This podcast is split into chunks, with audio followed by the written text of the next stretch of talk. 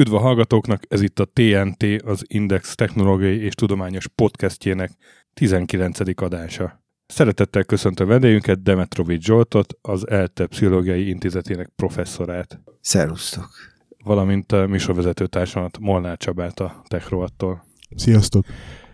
Zsoltal a viselkedési függőségekről fogunk beszélni, úgy általában is, és egy kicsit jobban a videójátékos függőségről, videójáték addikcióról, mert ez az egyik ilyen legújabb szenvedélybetegség, betegség, zavar, ezt, ezt nem is tudom, hogy, hogy mi a helyes PC megfogalmazás, mert ugye ez zavarként emlegeti a, a szakirodalom inkább, nem? Hát igen, a, ugye zavar az az, az az, ami valójában köznyelven azt mondanánk, hogy betegség. Uh-huh. Tehát ugye a diagnosztikus rendszerek egyébként nagyon helyesen tehát azok a hivatalos könyvek, amik felsorolják a különböző betegségeket, azok nem használják valójában a betegség, betegség. szót, hanem helyette azt mondják, hogy zavar, és hogy ezt azért teszik, mert hogy, hogy valamilyen viselkedésnek, vagy valamilyen működésnek a, a zavaráról van szó. A betegség az egy sokkal inkább stigmatizáló kifejezés. Egyrészt, másrészt pedig jobban kifejezi, vagy jobban utalna arra, mint hogy ez egy mindent vagy semmit típusú dolog lenne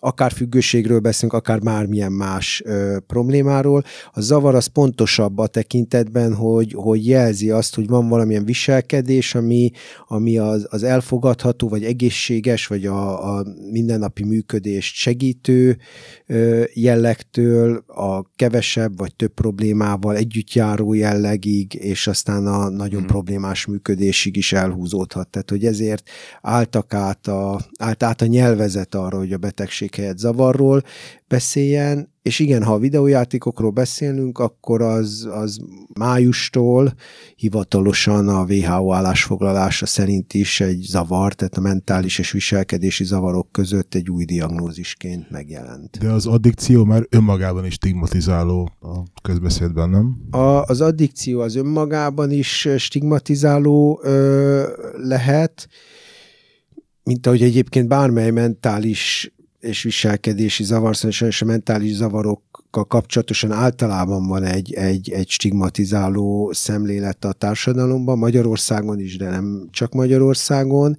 de hogy hogy, hogy pontosan ezeket próbálja azért a nyelvezetben is oldani a szakma hogyan tudom én magamról eldönteni, hogy viselkedési függő vagyok? Tehát a feleségem gyakran mondja, hogy mobil függő vagyok, mert inkább a mobilt nyomogatom, és nem viszem ki a szemetet. De lehet, hogy csak azért csinálom ezt, mert egyéb opcióim azok kevésbé lennének kellemesek, nem? Hát lehet. Szóval az a ugye azért vannak olyan viselkedések, amelyekkel kapcsolatosan tényleg azt mondjuk, hogy kialakulhat olyan szintű problematika, vagy zavar, vagy betegség, amit önálló diagnosztikus kategóriaként tartanak számon a, ezek a diagnosztikus rendszerek, és azért vannak olyan viselkedések, a, amelyeknél ez nem áll meg. Ugye a videójátékokról pont, hogy egy hosszú vita folyt az elmúlt 5-10-15 évben, hogy ez bekerüljön, megjelenjen mint új betegség a rendszerekben, vagy, vagy nem de sok minden máson viselkedés van, amelyiknél ez nem ismerül föl, vagy fölmerül, de valójában nem, nem került be a rendszerbe. Az, hogy egy adott, és ugye azért a diagnózis az sosem ilyen általános, tehát nincs olyan, hogy viselkedési addikció függő, hanem ott konkrét dolog lehet. Jelen esetben két olyan viselkedési addikció van, vagy e pillanatban, ami, ami önálló betegségnek számít, ez a szerencsejáték, illetve a videójátékok. Tehát ez a kettő az, ami konkrétan úgy is van diagnosztizálva. Az, hogy hol a határ, az egy, amit kérdezel, az egy nagyon érdekes, nagyon nehéz kérdés. Erről szól végül is a diagnosztikus kritériumrendszer, de a mindennapokban arról van szó, hogy az a kérdés, hogy az mindennapi életet mennyire borítja vagy nem borítja föl az adott viselkedéssel kapcsolatos problematika. Tehát, hogy el tudom látni a feladataimat meg tudok-e felelni a különböző szerepeimbe. Bemegyek-e dolgozni, rendben vannak a tanulmányaim, rendben van az egzisztenciám, a családi kapcsolataim, a baráti kapcsolataim, a hobbim, stb. És az egyéb ö, ilyen, hogy is mondjam, túltolt viselkedések, amikor mondjuk a, már akár az egyénnek ö, problémákat okoznak, például a vásárlási szenvedély, meg a gyűjtögetési szenvedély, ezek valahogy benne vannak azért a, a WHO-nak a, a osztályozásában, csak nem külön kategóriában, vagy egyáltalán nincsenek benne?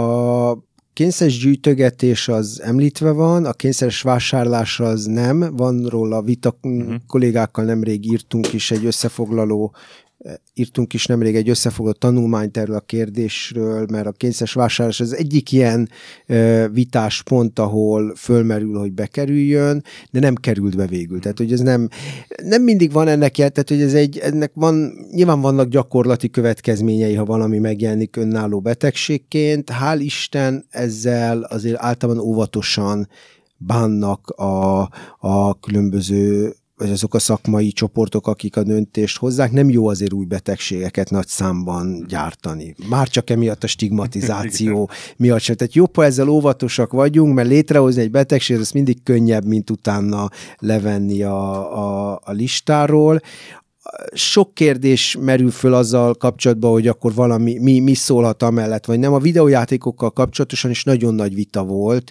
hogy, hogy kell egy ilyen önálló ö, zavar. A szakemberek többsége egyébként azt mondja, hogy igen, mert látunk egy, egy, egy jelentős ö, populációt, fiatalok és idősebbek, de főképp fiatalok között, akiknél olyan mértékű lehet a videójátékokkal kapcsolatos problémák megjelenése, hogy ez tényleg ö, szak, szakmai, szakemberi beavatkozást igényel, és olyan mértékben sérül a, a mindennapi élettevékenységnek az ellátása, hogy, hogy ezt, ezt, ezt, ezt, ezt jelölni kell külön. Betegségként volt, aki azt mondta, hogy nem, pont a stigmatizációra hivatkozva, volt, aki azt mondta, hogy ez egy, ez egy normál rekreációs tevékenység, azért egy elég érdekes különvállás volt, hogy azért nagyobb részben ér, érveltek a, a betegségi vállás ellen azok a kutatók, akik a média világából, vagy a kommunikáció világából ö, jöttek, amíg a klinikusok azért inkább azt látták, hogy valóban uh-huh. ö, azzal együtt, hogy nyilván a videójátékok játszóknak a nagy tömege az problémamentes, vagy a problémák olyan szintűek, hogy ez nem,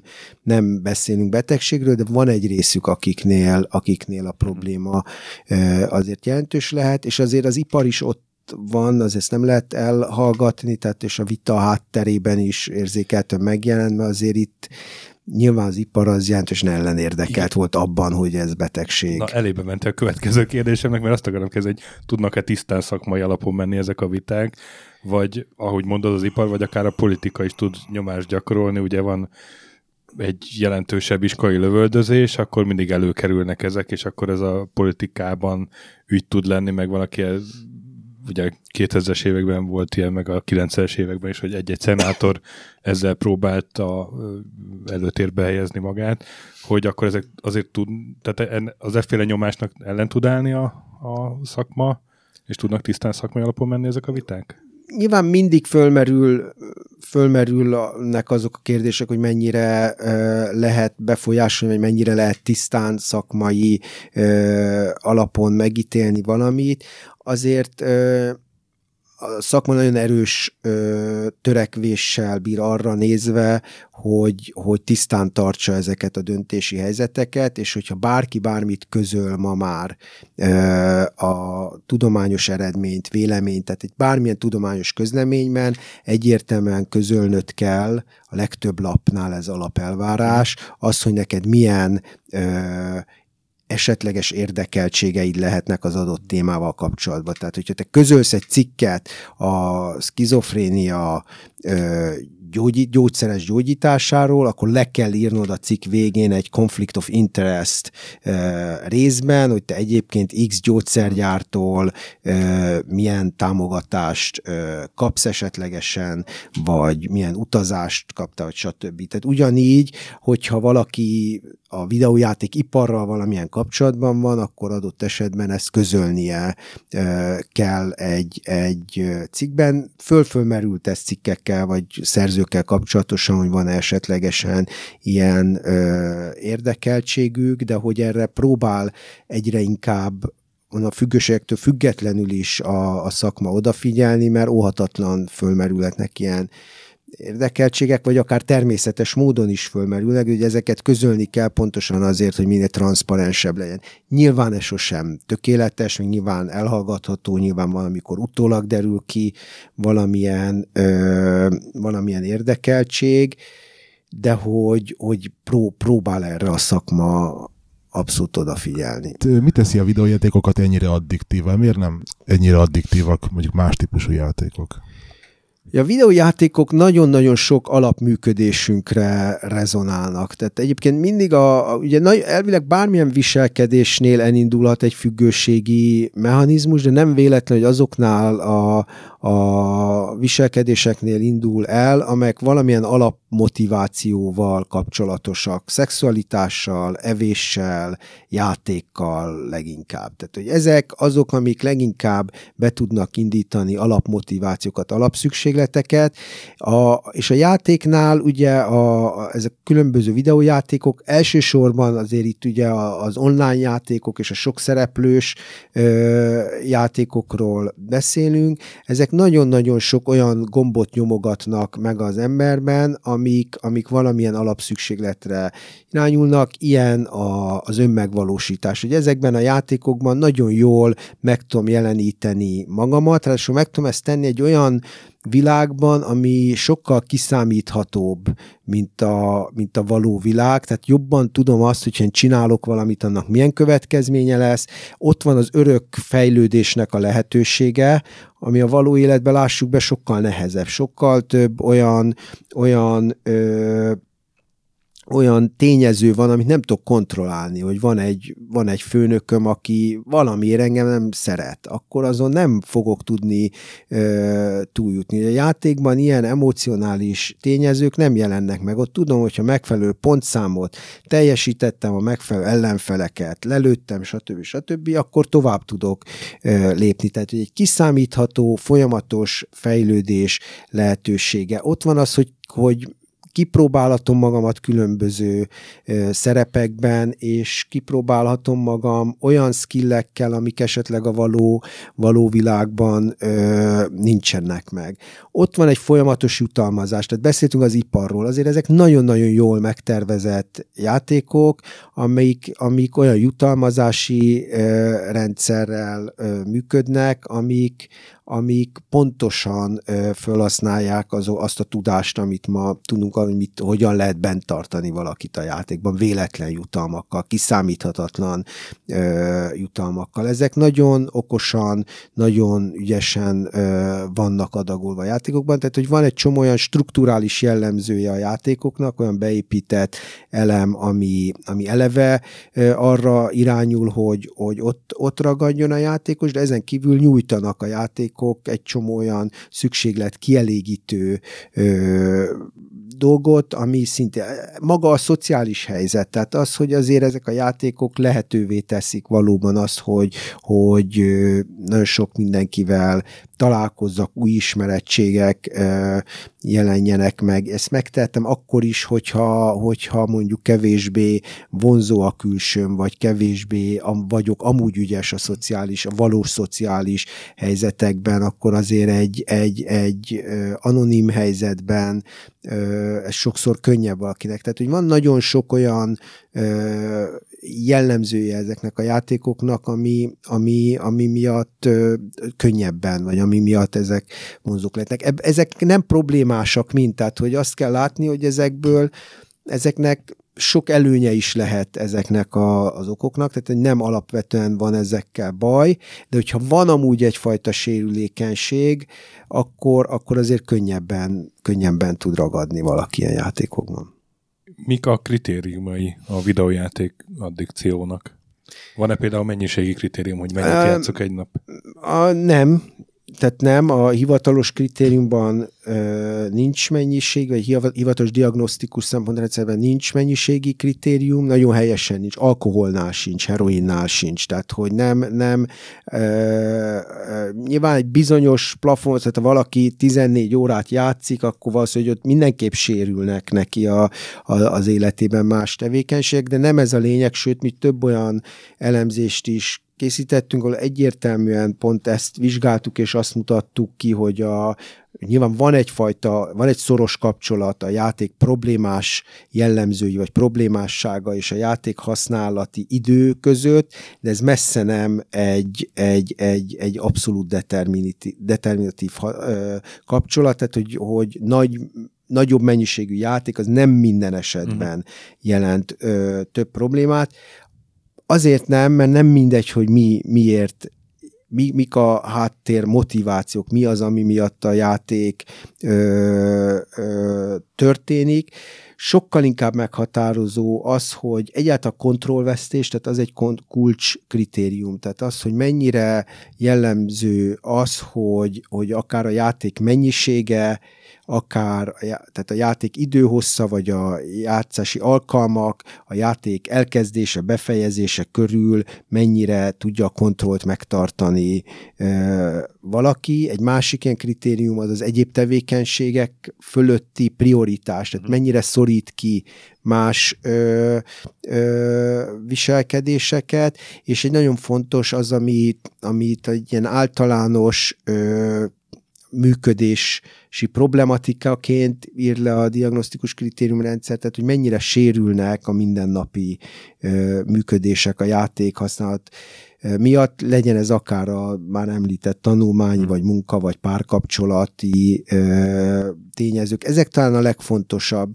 tényezők. Nyilván az idő meghatározó, vagy fontos, de nem, nem, nem önmagában. És akkor még tovább bonyolítja, bocsánat, hogy mondtuk a motivációt, tehát tovább bonyolítja a képet, hogy ugye van egy professzionalizálódása is a, a, a játéknak az e-sport felé, ahol még, még az is kérdéses, hogy akkor, hogyha ott tényleg 14 órát játszik, de az nem azért van, ugye, mert azt mondja, hogy egy problémás játék irány lehet, mondjuk egy példaként, hogyha valaki azért játszik, mert, mert, mert ö, a negatív hangulatát, vagy a szorongását próbálja játékkal kivédeni. Ez, amit eszképizmusnak, ö, vagy coping típusú játéknak szoktunk ö, hívni, tehát, hogy valaki ki akar szállni a mindennapi világból, nem tud az ott megjelenő konfliktusokkal, nehézségekkel megküzdeni, nincsenek meg ehhez a megfelelő készségei, és tulajdonképp a játéknak a világába tud belefeledkezni, és ott, ott,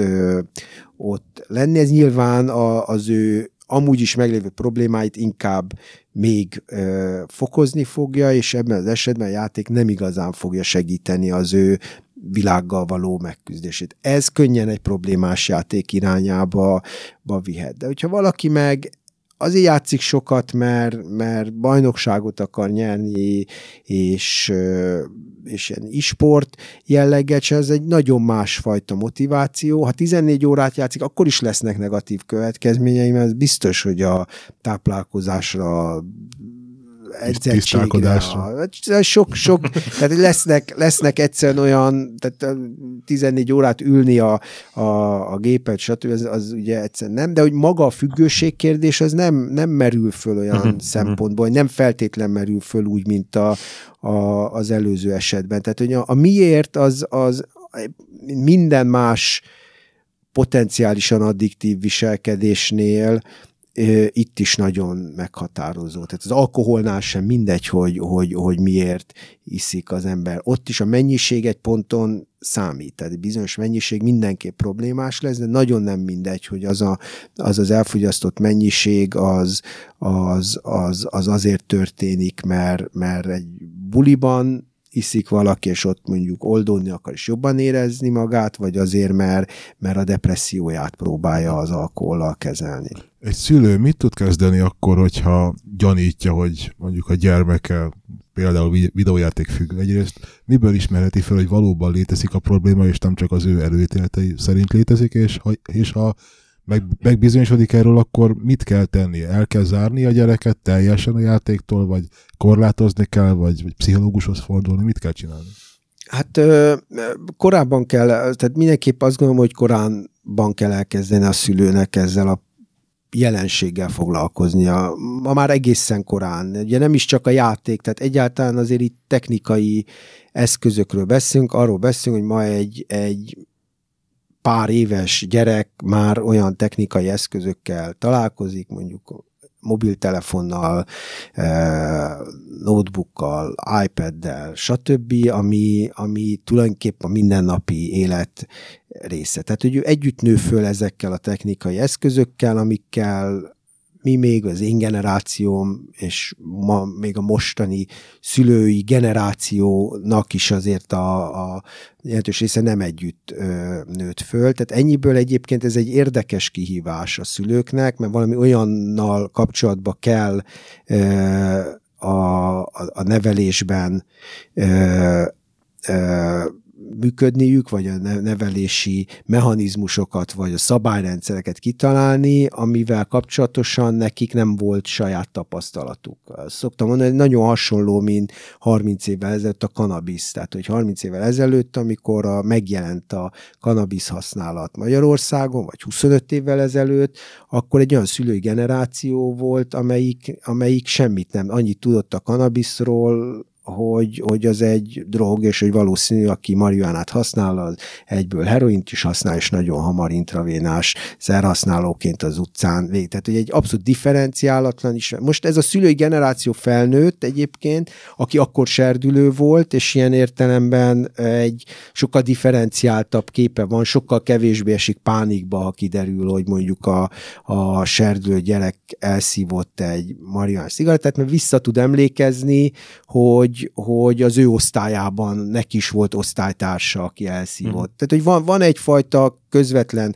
tapasztalat, ami nem volt. Most egy picit hasonló van a, a technikai eszközökkel, hogy van egy szülői generáció, akinek nincs meg ez a, a tapasztalata. Azt gondolom, hogy meg kell, egyrészt ki kell alakítani a, a szabályokat, úgy, mint bármi másban.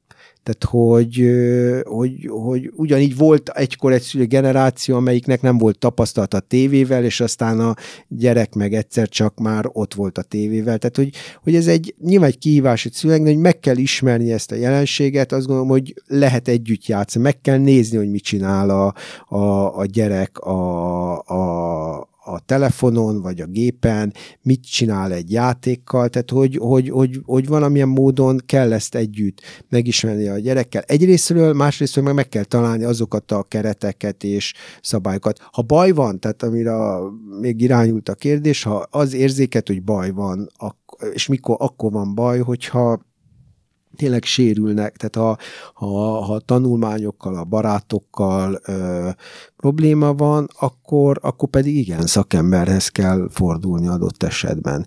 Nem maga a játék lesz a baj, tehát hogy azért azt gondolom, hogy mint a legtöbb addiktív viselkedésnél ez, ez bizonyos értelemben egyfajta tünet, tehát hogy egyfajta valami módon jelzi azt, hogy, hogy valami, mert segíteni kell a, a fiatalnak, vagy valami módon a családban van olyan ö, működés, amit korrigálni kell, tehát hogy nem is biztos, hogy minden erővel a gyerekre vagy a fiatalra kell fókuszálni, hanem, hanem egy picit körülnézni, hogy hol lehetnek problémák többször párhuzamba állítottad már a különböző szubstancia függéseket a viselkedési függésekkel szemben. Így mondjuk az alkoholnál, meg a drognál könnyen el lehet képzelni, hogy ez hogy történik az agyban, tehát itt, itt bizonyos anyagok idegsejtekkel lépnek kapcsolatba, de a viselkedésnél, hogy egyáltalán hogy alakulhat ki egy függés az én saját viselkedésemre? Ezt elég nehéz megérteni neurológiai szempontból. Hát ugyanúgy. Tehát az, hogy mi most itt beszélgetünk, ez is ugyanolyan kémiai reakciókat indít el az, az, az saját meg a másik agyában is. Tehát én mondok valamit, az, az, az kíván. Ugye ez nem megfoghatóba, hogy mondod, a szubstanciában megfoghatóbb, hogy bejuttatok egy kémiai anyagot a szervezetbe, és az csinál valamit az agyban, ez olyan jól érthető, mert végül is egy anyag csinál valamit. De hát hogy az, hogy beszélünk, az, hogy nézünk valamit, az, hogy, hogy gondolkodunk, ez, ez is ugyanúgy elindít ö, ö, reakciókat. Tehát, hogyha azt nézem, az agy jutalmazó központja, ami egy alapvetően dopamin vezérelt, dopamin egy kulcs neurotranszmitter az agyban, és ezt a bizonyos jutalom központot elsődlegesen ez működteti, ezt beindítja mindenféle örömszerző viselkedés, tehát a táplálkozás, a szexualitás, egyáltalán az intimitás, minden, ami jó élmény, de beindítják a drogok is. De hogy, hogy, hogy ugyanaz a mechanizmus aktiválódik, akkor is, hogyha, hogyha a szerencsejáték okozza az eufóriát, meg akkor is, hogyha, hogyha, hogyha valami egyéb, vagy a videójáték okozza az eufóriát, meg akkor is, hogyha a heroin okozza az eufóriát. Tehát, hogy a mechanizmusok, azok vannak különbségek is persze, de nagyon sok tekintetben azt látjuk, hogy, hogy vannak nagyon tehát egymásnak megfelelő agyi folyamatok, függetlenül attól, hogy valamilyen kémiai vagy, vagy viselkedési addikcióról beszélünk. Tehát, hogy egy klasszikus ilyen kutatás, amely azt nézték, hogyha leszokott szerencsejátékosoknak, tehát már régóta abszinens szerencsejátékosnak mutatnak képeket, amik a szerencsejátékkal kapcsolatosak, akkor ugyanazok az agyterületek aktiválódnak, mint a, amikor a kokainistának mutatnak, ugyanúgy a leszokott kokainistának mutatnak kokainnal kapcsolatos képeket. Tehát mind a két esetben ugye a, a sóvárgást indítja tulajdonképpen a, a, az, hogy ilyen ilyen asszociációkat, képeket mutatnak nekik, de ugyanaz a terület aktiválódik. Tehát, hogy a, a, a, a, a drogokat túl misztifikáljuk, mert hogy, vagy inkább azt mondanám, hogy a, az, hogy ott megjelenik egy kémiai anyag, ettől a minden varázslatot a kémiai anyagnak tulajdonítunk, de hogy a varázslat nem a kémiai anyagban van, most érte a varázslatot a, a dolognak a, a, az eszenciáját, hanem az az agyban van. Ugyanaz a kémiai anyag mást csinál azért adott esetben az egyik ember agyában és a másik ember agyában, és, és mert ugye egy másik kémiai, biológiai környezetbe kerül bele, ami leképezhető egy másik pszichológiai környezetként is, nyilván, és ebből kifolyólag az egyiknél nagyon nagy problémát csinál, lásd elindít egy addikciós mechanizmust, a másik embernél pedig adott esetben nem, mert más a használatnak a célja. Tehát, hogy ez nagyon fontos, hogy a, a viselkedések ugyanúgy elindítják ezeket a folyamatokat, csak kevésbé gondolunk bele, mert ott nem, nem látjuk, nem manifestálódik a, a, a pszichoaktív szerben a, az inger, de hogy az inger attól még ott van, és az inger az agyban kivált egy nagyon hasonló folyamatot. Igen, és hát ugye a WHO-nak ebben a, az új osztályozó rendszerében, a BNO, ugye 11-es sorszámú BNO-ban, ott ugyanabban a nagy csoportba került a, a videójáték függőség, meg a szerencsejáték függőség, mint az alkohol és a drogfüggőség, gondolom akkor ezen logika mentén. Igen, ez egy alapvető változtatás, hogy egy két nagy diagnosztikus rendszer van, ez a WHO, a BNO, amit említettél, illetve a, a DSM, ami meg az amerikai pszichiátriai társaságnak a, a diagnosztikus rendszere, az, az 2013 májusában lett megújítva, és mind a kettőnél Hát ezek együtt ma már a kettő nagyon párhuzamosan halad. Itt ennyi különbség volt, hogy a DSM még óvatosabb volt hat évvel hmm. ezelőtt, és még a videójátékot nem ö, nem vette be új ö, mentális zavarként, de hogy mind a kettőben megtörtént az a váltás, hogy korábban nem volt, hogy az addikciós fejezetet, azt kinyitották a nem kémiai hmm. addikciók irányába, és a szerencsejáték használati zavar, vagy korábban szerencsejáték függőség, vagy patológiás szerencsejáték, az különböző nevek voltak a különböző verziókban, ö, átkerült ide, ami korábban egy úgynevezett impulzuskontroll zavar volt, ami ugye az impulzuskontroll zavaroknál is ugye nyilván egy rokon dolog, azt emeli ki, hogy a, a viselkedés gátlásának van egy, hmm. egy alapvető problematika, tehát nem tudok ellenállni a késztetésnek. Vannak más impulzuskontroll zavarok, amiket egyébként a addikciós szakemberek szeretnek akár addikcióként, viselkedési addikcióként értelmezni, de pillanatnyilag a diagnosztikus rendszer azok formálisan meg ott tartják impulzuskontroll zavarként. Megint, tehát ez a osztályozás kérdése akarom zárójelbe. Tehát ilyen a hiperszexualitás például, ami most kényszeres szexuális viselkedés, zavarként szintén az új BNO-ban, tehát a BNO 11-ben megjelent önálló zavarként, de nem viselkedési addikció mhm. lett, hanem, hanem az impulzus kontrollzavarok között van diagnosztizálva, ettől még úgy gondolunk rá, mint egy viselkedési addikcióra. Itt az impulzus kontrollzavar mit jelent pontosan? Az, hogy van egy impulzus, egy, egy, egy, egy viselkedésre való késztetés, mondjuk jelen esetben a szexualitás, de ide tartozik például a pirománia, vagy a kleptománia is. Tehát, hogy van egy késztetés arra, hogy el, ellopjak valamit, és ennek az impulzusnak nem tudok ellenállni. Tehát, az a, tehát hogy van egy, egy kontroll probléma azzal kapcsolatosan, hogy valamilyen viselkedési késztetést ö, szabályozzak. Ugye, és itt e, ez a zavar lényege, ezért beszélünk betegségről, mert itt ugye a piromán az nem azért gyújt meg valamit, mert kárt akar okozni, vagy nem azért, mert valamilyen politikai, vagy vallási, vagy nézetbeli ö, dolgát akarja kifejezni, hanem azért, mert, mert van egy gyúj, gyújtogatási kényszere, és ugyanígy azért lop el valamit a, a kleptomán, nem tud ellenállni annak, aki nincs rá szüksége. Tehát nem azért lop, mert meg akar károsítani valakit, és nem azért, mert ő haszonhoz akar jutni, hanem van már neki abból a dologból otthon 50,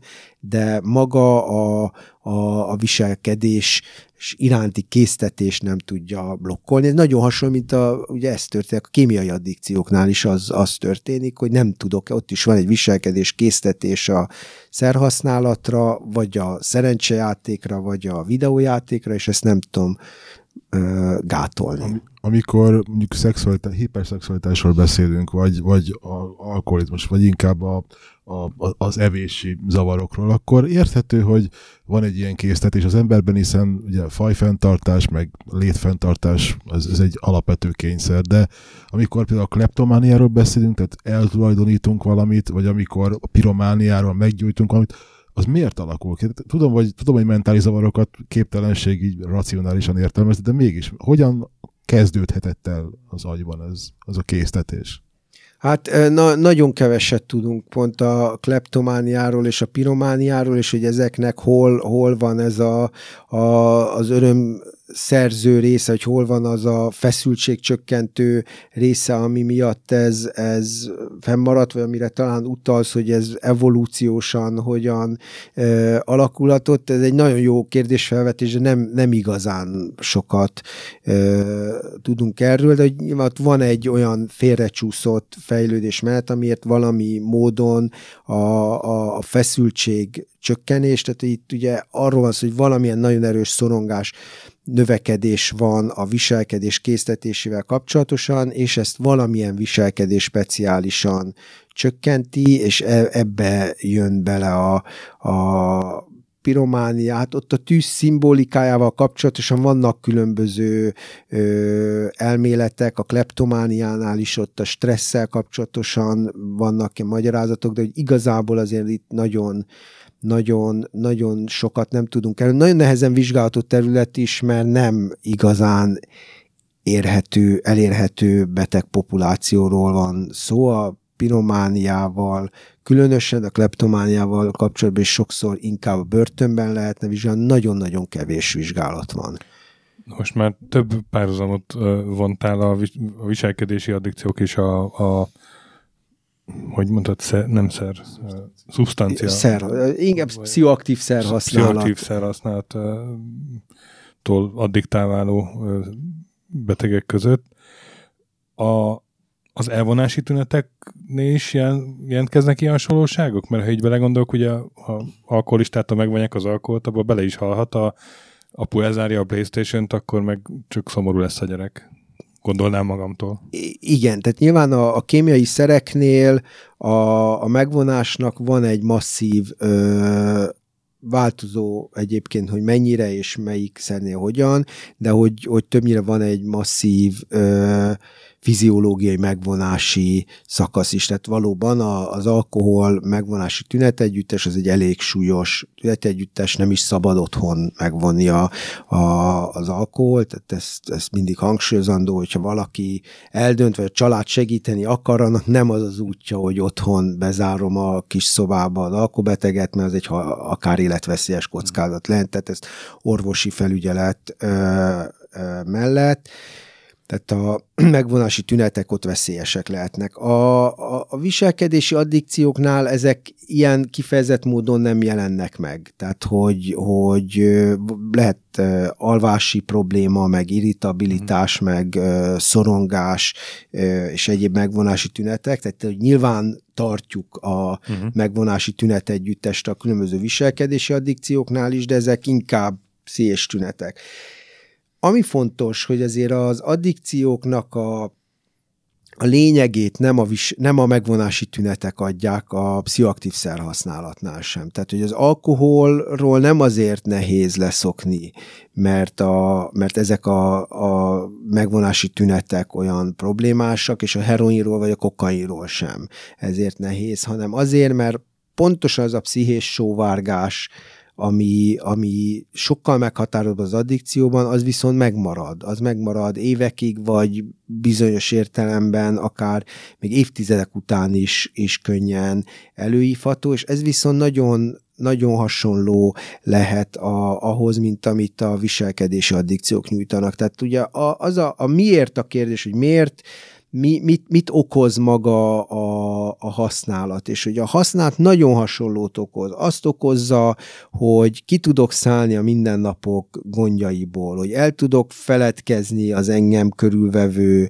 ö, problémákról, bele tudok feledkezni egy élménybe, vagy egy viselkedésbe, vagy a, a szerhasználat előtti állapotba, és abban elmerülni, és, és nem érdekel ö, ö, semmi más. Tehát, hogy valami módon a, a világgal való, a világ problémáival való megküzdésből egyfajta kilépést nyújtanak ezek a viselkedések, vagy ezek a, a, a szerek, és ez, ez sokkal meghatározóbb a függőség szempontjából, mint maga a megvonási tünet. Tehát, hogy egy heroin függőt a fiziológiai tünetektől megszabadítani, tehát lényegében a detoxifikációt elvégezni, az egy egyhetes folyamat.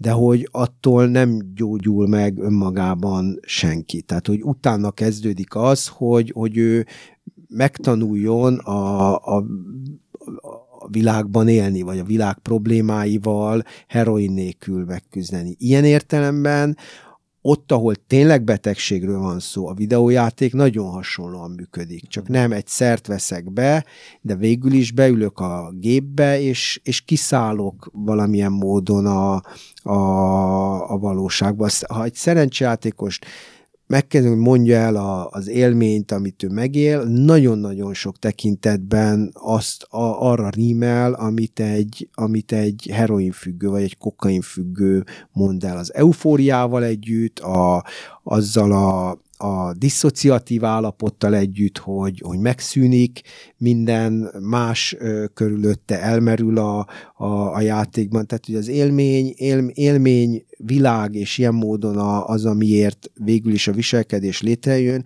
az nagyon-nagyon sok tekintetben hasonló. Nyilván vannak különböző színezetek, tehát hogy mindezeknek a viselkedéseknek vannak ö, specifikumai, de nagyon-nagyon sok hasonlóság van, és a probléma, én azt gondolom, hogy ezekben rejtezik sokkal inkább, mint azokban a bizonyos fiziológiai mhm. megvonási tünetekben, amikre oda kell figyelni. Tehát még egyszer azok orvosilag Világos. kezelendő, kockázatos ö, ö, dolgok nem otthon kell rendezni, de hogy azt nem szabad gondolni, hogyha a fiziológiai megvonást rendbe tettem valakinél, akkor akkor, akkor rendben van. Mint ahogy azt sem gondolhatom, hogyha fölmerült, hogy elzárok valakit a videójátékoktól, akkor minden rendben. Ez nem, a problémája ott marad, nem véle. Szóval ezért nem a videójáték csinálja a, a függőséget. Tehát ez fölkínál valamit, de hát, hogy millióan játszanak, és egy pici szerencsére egy kevés része a játékosoknak az, aki problémás lesz. Az, akinél tényleg van ott valami olyan egyéb probléma, ahova be tud jönni a, a játék. Az érintett személy hogyan tud védekezni az addikció kialakulása ellen? Tehát amikor érzi, hogy valami probléma van, akkor ő, akkor ő mit tud tenni? Tehát, vagy akkor már késő, akkor már nem tud leállni? Soha nem késő, de hogy jó akár a kezdetektől odafigyelni, nyilván kezdve mindenki azt gondolja, hogy ez egy teljesen szokványos tevékenység, és az is, tehát, hogy a fiatalok és idősebbeknek egy jelentős része, vagy tömege, vagy többsége akár játszik. Tehát, hogy pont egyébként ez is egy dolog, amiért ez fontos, hogy itt tényleg egy olyan tevékenységről van szó, ami, ami szinte mindenkit, vagy legalábbis nagyon sokakat én. De hogy oda kell de tud, nem baj tudni azt, hogy, hogy van ebben kockázat is, és nem baj, hogyha ha az ember ezzel kapcsolatosan ki, ki tud alakítani magában ö, szabályozókat. Tehát, hogy tudom azt, hogy, hogy azt tudom mondani, hogy akkor még egy fél óra is fölállok, akkor tényleg fölállok. Tehát, hogyha ha, vagy van, aki azt mondja, és ez egyébként egy ö, okos megközelítés, hogy azt mondja, hogy nem is feltétlen időben. Ugye szülőket is sokszor figyelmeztet ki erre, hogy nem biztos, hogy az idő a legjobb tényező, mert ugye a játéknak van egy ritmusa, meg szakaszok vannak, stb. Tehát, hogyha ha azt mondom, hogy egy fél óra múlva kikapcsolom fiam, akkor lehet, hogy pont valaminek a közepén kapcsolom ki, még frusztráltabb leszek, stb. De hogy akkor lehet azt mondani, hogy, hogy ez a szakasz lezárul, akkor legyen vége. Akkor is, ha az 5 perc, akkor is, hogyha 25 perc, de hogy akkor van egy befejezettség érzés, de hogy ezeket a szabályozókat be kell, be kell iktatni. Tehát a, a mai világban nagyon egyrészt nagyon szabályozott az életünk persze sok szempontból, de nagyon sok kontroll tényező, ami mondjuk a korábbi kisebb közösségekben működő társadalom jelen volt, az ma nincs.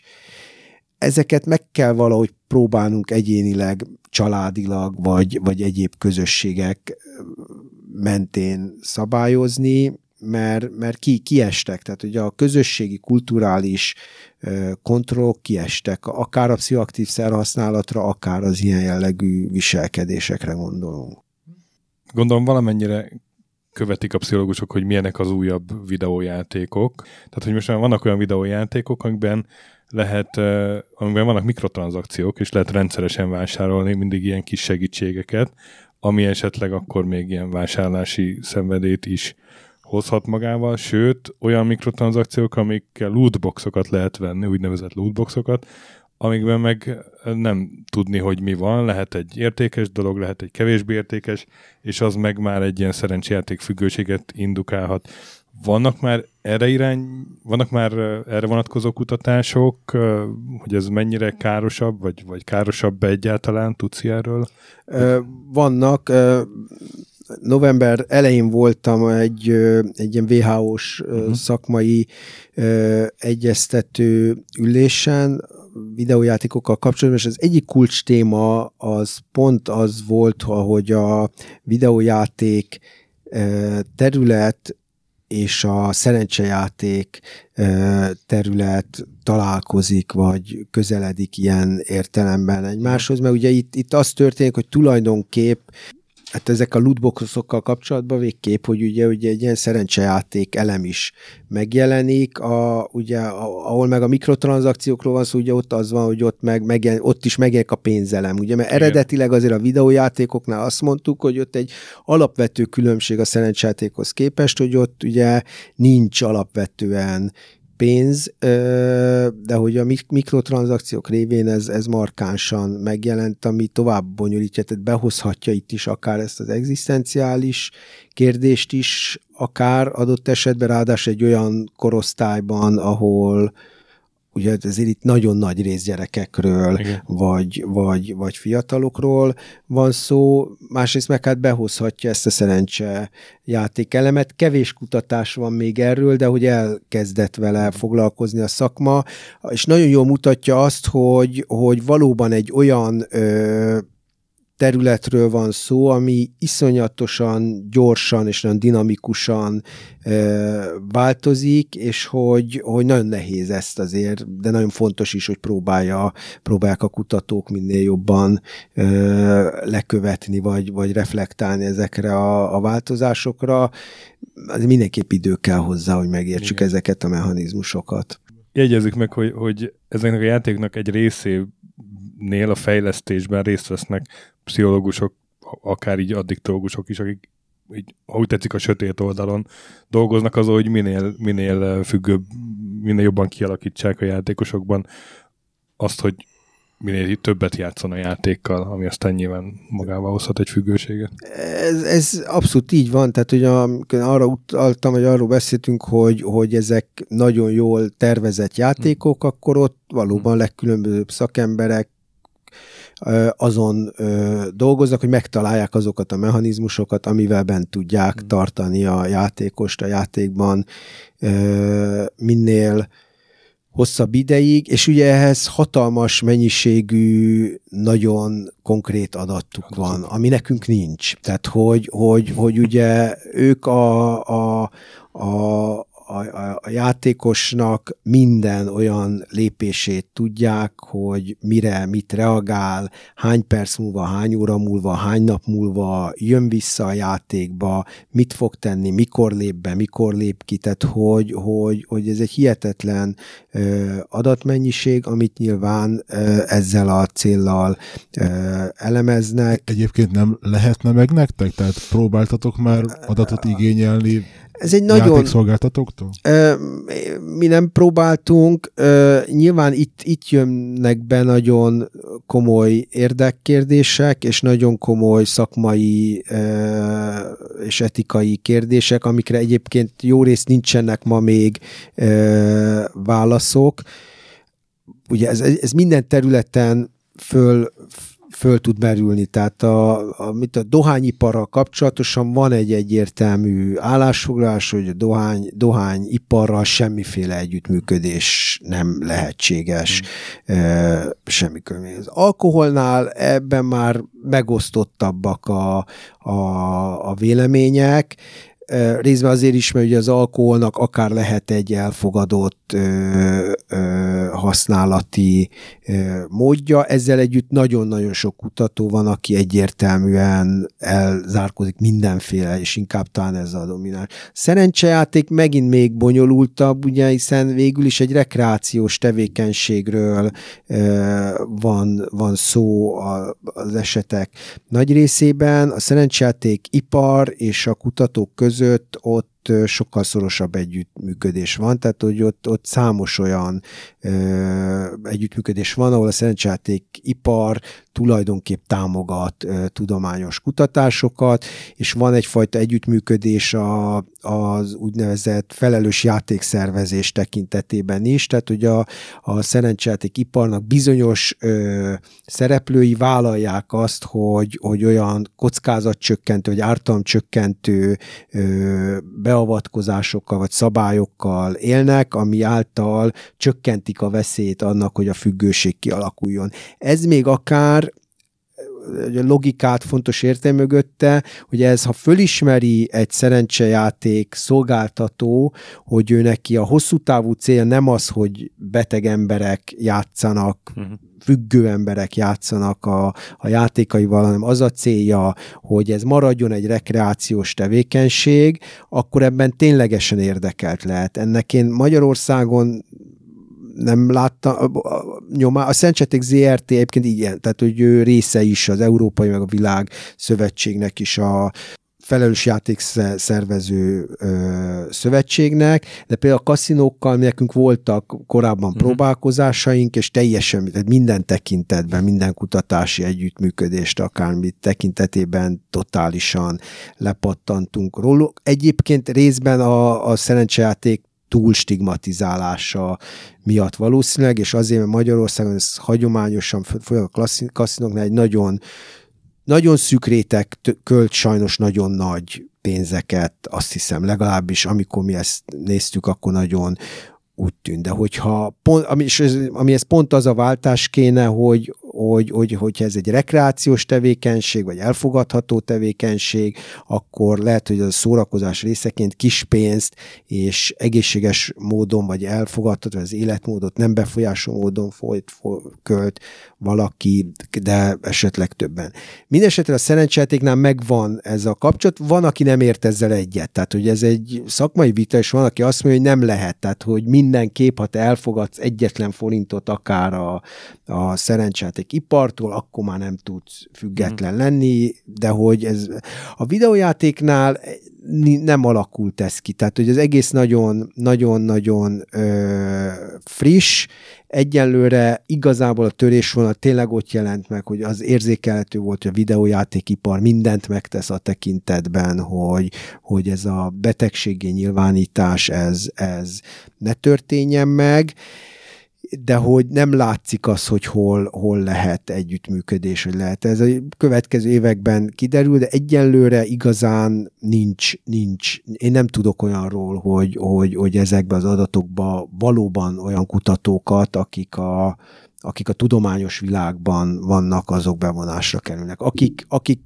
tudunk, hogy ebbe kutatnak, azok nem, nem, nem igazán a tudományos világban vannak, hanem vagy, vagy esetleg a média területén, de azért itt valóban, tehát hogy egy, egy iszonyatosan nagy anyagi érdek van szemben egy, egy nagyon nagy egészségügyi, vagy hmm. akár népegészségügyi érdekkel, amit, amit azért nehéz lehet összeegyeztetni. a, a pszichoaktív szerek reklámozását már nagyon erősen megtiltották.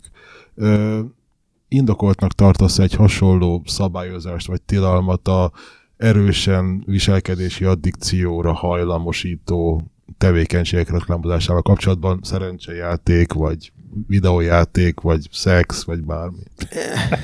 Szóval... Szexet nem kell külön reklámozni. Igen. Szóval nem kell igen, de, de mondjuk a, a pornóval kapcsolatosan fölmerülhet, tehát hogy a pornófogyasztás, ugye a hiperszexualitásról beszélünk, egy külön rokon téma, de más azért mondjuk a pornó függőség, a pornónak a túlfogyasztása, tehát hogy ö, föl, föl, fölmerülhet. Tehát a, egy, egyrészt biztos, hogy komplexebben kell ezekhez a, a, a jelenséghez hozzányúlni. Tehát, hogy a reklám az, az egy dolog, és hogy jó, ha az, a, az, az végig van gondolva, hogy mit lehet, és kinek, és milyen módon ö, reklámozni, de hogy valószínűleg az egész szabályozás kérdés, meg az egész probléma kezelést, azt, azt, azt, az lenne jó, hogyha a, a, a jogi, a reklám, a pszichés és a minden egyéb szempontokkal, prevencióval együtt, együtt lehetne ö, kezelni. Van, van ahol ö, fölmerülnek ilyen állami beavatkozás szintű, tehát Koreában, Japánban ö, főképp, ahol valóban nagyobb a probléma volumene, ott különböző állami szabályozók fölmerülnek, akár a reklámmal, de akár azzal kapcsolatos, hogy le, lekapcsolni a játékot, tehát hogy mit én a éjszak egy bizonyos szakaszában egyszer ne, ne lehessen elérhető. Tehát az, az, az fölmerül, hogy beavatkozzon a, az állam olyan módon, hogy, hogy mikor és hogyan lehet uh, játékot szolgáltatni. Mint ahogy valamennyire a szerencsejátéknál is beavatkozik. Ugye azt mondja, hogy 18 év alatt nem lehet. Ugye itt, itt pont egyébként a videójátékokkal kapcsolatos az egyik probléma az pont, hogy a legsérülékenyebb korosztályt ö, célozza meg. Tehát, hogy, hogy, hogy, hogy, hogy ez az, ami, ami még külön nagyon nehézé teszi, és a másik oldal meg ott van, hogy kétségtelen, hogy egyébként ezekben, vagy egyes játékokban, vagy ha még tágabban veszem, akkor azért a, ezeknek a technikai eszközöknek a használatában meg rengeteg lehetőség mm. rejlik, tehát hogy ugyanakkor e, játékosan lehet nyelvet tanulni, sakkozni tanulni, tehát hogy van egy csomó-csomó olyan, olyan ö, információhoz jutni, tehát egy csomó olyan lehetőség, ami meg, ami meg támogat támogatandó, tehát nem könnyű ehhez hozzányúlni, és az egészet tanuljuk, mert hát, hogy közben most, most történik napról napra, és még egyszer rásul a mostani picit már idősebb felnőtt populáció, az, az maga is már felnőttként kezdett ezzel, ezzel találkozni. Tehát, hogy egy, egy, egy tehát, hogy azért ez friss, friss, friss az egész, és naponta frissül. Hát ha már kialakult az addikció, akkor, akkor hogyan kezelik ezt, és Magyarországon hova lehet fordulni? Magyarországon tehát általában addikciós ellátásnak van specializált formája, tehát van, ö, vannak drogambulanciák, ezek klasszikusan, vagy, vagy addiktológiai osztályok, ö, időnként szorosabban, néha lazábban, néha teljesen külön a, a pszichiátriai ellátástól, a pszichiátriai osztályoktól, vagy gondozóktól, de ö, néha meg szorosabb kapcsolatban. Ugye ez az intézményhálózat azért eredendően inkább a, a az alkohol és a droghasználat köré épült ö, föl, és Magyarországon igazán a viselkedési addikciók, akár a, a, a szerencsejáték, vagy most a videojátékok merületnének ö, föl, erre specifikus ellátóhálózat nem alakult ki, sőt, igazából szerencsejátékra specifikusan tudomásom szerint csak a Nyírő Gyula kórházban van egy, az addiktológiai osztályon egy, egy, egy részleg, videójátékokra vonatkozóan speciális ellátóját nem tudok. Nem biztos, hogy ez baj, meg ez változhat is az idővel.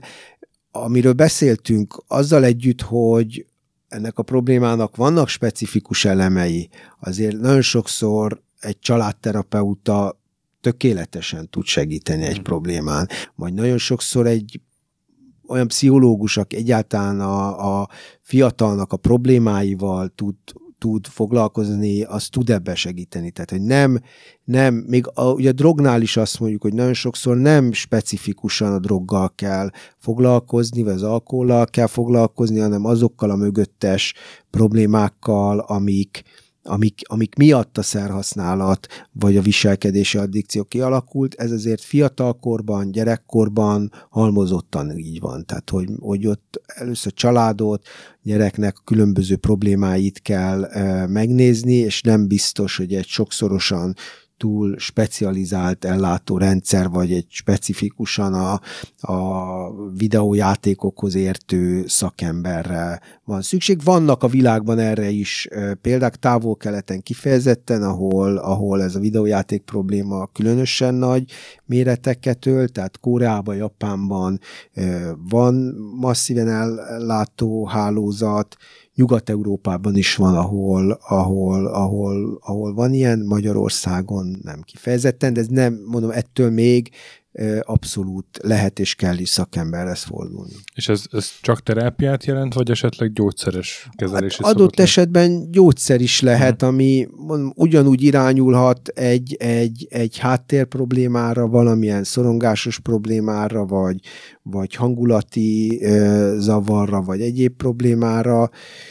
Szóval hogy abszolút lehet, hogy itt hogy, hogy gyógyszerre van szükség, de lehet, hogy a... nem pszichoaktív szerhasználatnál gyakran említik azt, hogy igazából meggyógyulni nem nagyon lehet, csak letenni a szert. Ugyanez igaz a viselkedési függőségre is? Tehát aki egyszer függővé vált, az örökre függő marad, csak éppen nem lóversenyezik, vagy nem videójátékozik. Hát ugye ez a, a, a pszichoaktív szereknél is ez egy nem feltétlen ebben a formában igaz. Tehát most azt mondom, hogy nem foglalkozom betegekkel, de klinikai pszichológus vagyok, tehát időm nincs rá, de hogyha egy beteget látok, aki, vagy aki nem, most, hogy nem beteg, tehát hogyha valaki eljön hozzám, és azt mondja, hogy tíz éve nem iszik, előtte alkoholista volt, tíz éve nem iszik, családja van, rendezett élete van, dolgok, stb., akkor ő nem alkoholista. Tehát, hogy ez a, ez a mondás, ez sokkal inkább egy terápiás eszköz is bizonyos értelemben, bizonyos terápiás formáknál, és egy nagyon fontos tulajdonképp segítség a, a, a leszokásban, ami mondjuk egy alkoholistának, hogy azt mondja, hogy ő, so, hogy ő függő, és ez a függősége örökké megmarad, ezért soha nem ihat. Ez lehet egy mankó ilyen értelemben a, a tekintetben, hogy ő ténylegesen föntartsa az abstinenciáját, de ettől még egy klinikus, egy orvos, egy pszichológus, ha őt megvizsgálja, akkor nem tudja diagnosztizálni, mert nem alkoholista, hiszen nem fogyaszt alkoholt, és az életvitele nem. Tehát ebben az értemben nem. Nyilván a sérülékenysége az megmaradt. Tehát az a kockázat, hogy ő, és nem véletlen lett ez beépítve terápiás programokban, hanem azért, mert valóban tíz év után is nagy a kockázata, hogy akár egyetlen pohár bortól beindulnak a régi mechanizmusok, és, és visszaesik. Ugyanakkor a kérdés lényegét tekintve, ugye ez mondjuk, ha az internetről, vagy akár specifikusan játékokról beszélünk, akkor sokkal valóban izgalmas, mert hogy egy picit úgy néz ki a mai világban, ez olyan, mint hogyha ezt a mi alkoholistánkat ö, úgy, úgy inna ő folyamatosan ö, csak málna szörpöt vagy csipkebogyó tehát, hogy egy kocsmában kell ülnie, hiszen, hiszen Igen. most az, hogy az internettől elzárjunk valakit, az nem, hogy nem reális, hanem kifejezetten ártalmas lenne, hát nem, nem tud. Tehát, hogy valóban itt ilyen értelemben meg kell sokkal inkább tanulni azt, hogy, hogy, hogy, hogy úgy ne essen vissza, hogy valójában ott van a gépnél, amin rajta vannak a játékok, nem tudja onnan örökké letiltani vagy ö, kitiltani magát. A, a kockázatot lesz. Ezért fontos az, hogy nem, nem a tehát, hogy, hogy arra kell fókuszálni, azt kell megtalálni, hogy mi az, a, mi az az űr, mi az a probléma, mi az a konfliktus, ahova a, a játék bejön. Nem önmagában a játék, mint hogy nem önmagában a drog csinálja az addikciót. Tehát ugye a heroin is, ami a legaddiktívabb szer, az is olyan, hogy van, aki kipróbálja, és azt mondja, hogy köszönöm ezzel, nekem nincs dolgom. És ott van a sokkal kevésbé addiktív marihuána, amit meg valaki kipróbál, próbál, és függő lesz. Tehát, hogy ezek, ezek azért egyén, egyrészt egyéni találkozások, másrészt pedig olyan egyéni sérülékenységek, ami miatt ez, ez, ez valakinél kialakul, akkor ott, ott van a kockázat. Ezt, ezt kell valami módon ö, helyre tenni, és hogyha és hogy meg kell találni azokat az egyéb megküzdési mechanizmusokat, amik, amik kipótolják azt a helyet, vagy amik, amik, amik tudnak segíteni valakinek abban, hogy, hogy, hogy ne, ne ezekhez az addiktív viselkedésekhez ö, ö, nyúljon. Tehát, hogy ez kell, ha e, ez megtörténik, akkor nyilván kisebb lesz a, a, a, a kockázat, de hogy igen, szóval így teljes abszinencia nincs egy szexfüggőnél, vagy hmm. a hiperszexualitásnak hívjuk most, hogy kényszeres szexuális viselkedés, ott is nem tud az a cél lenni, hogy soha többet ne, ne legyen hmm. szexuális élete, mert, mert igen evésnél megint ugyanezt, tehát hogy ott nagyon-nagyon, tehát ennyiből, ennyiből ezek nehezebbek, és egyébként rámutatnak pont erre, a, a, mi az alkoholnál, vagy a szerhasználatnál egyszerűbb, de azért van benne egy ellentmondás. Nagyon szépen köszönjük, hogy segítettél nekünk kicsit eligazodni a különféle addikciók között, és hát nagyon sok izgalmas új dolgot megtanultunk a videójáték addikcióról. Kedves hallgatóinak is köszönöm a figyelmet, és értékeljetek minket iTunes-on, és kövessetek minket Facebookon, valamint a podcast alkalmazásokban a viszontalással a következő adásig. Én is köszönöm a meghívást. Köszönjük szépen.